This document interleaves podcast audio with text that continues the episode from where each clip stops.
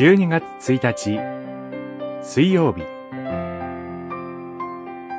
世よ限りなく賛美される主詩編145編。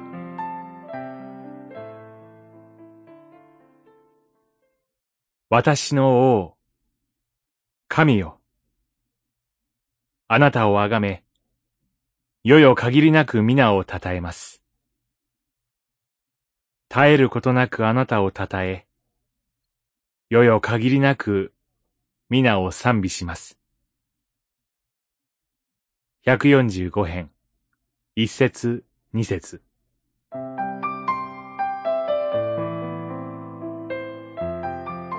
悩み苦しむ日に、まっすぐに神の見舞いに導かれる心は幸いです。素直に自分の小ささ、狭さ、弱さ、無力さを認め始めるからです。主を仰ぐ心は、そのような自分にこだわり続けません。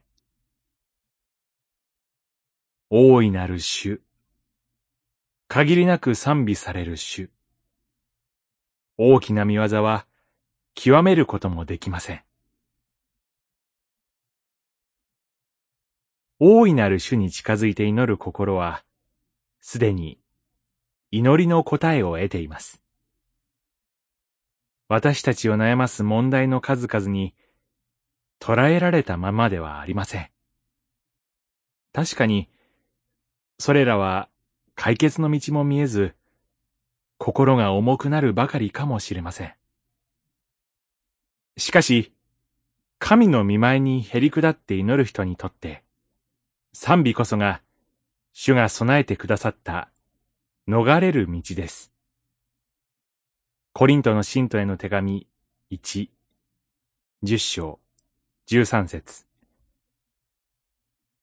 もっと正確に言えば、日ごとに逃れる道であり、最後の一日にも、身と心を置くべきところです。ですから、賛美は祈りの答えです。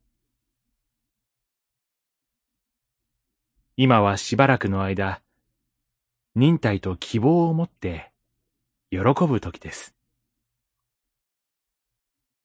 現在の苦しみは、将来、私たちに表されるはずの栄光に比べると、取るに足りないと私は思います。ローマの信徒への手紙、八章、十八節。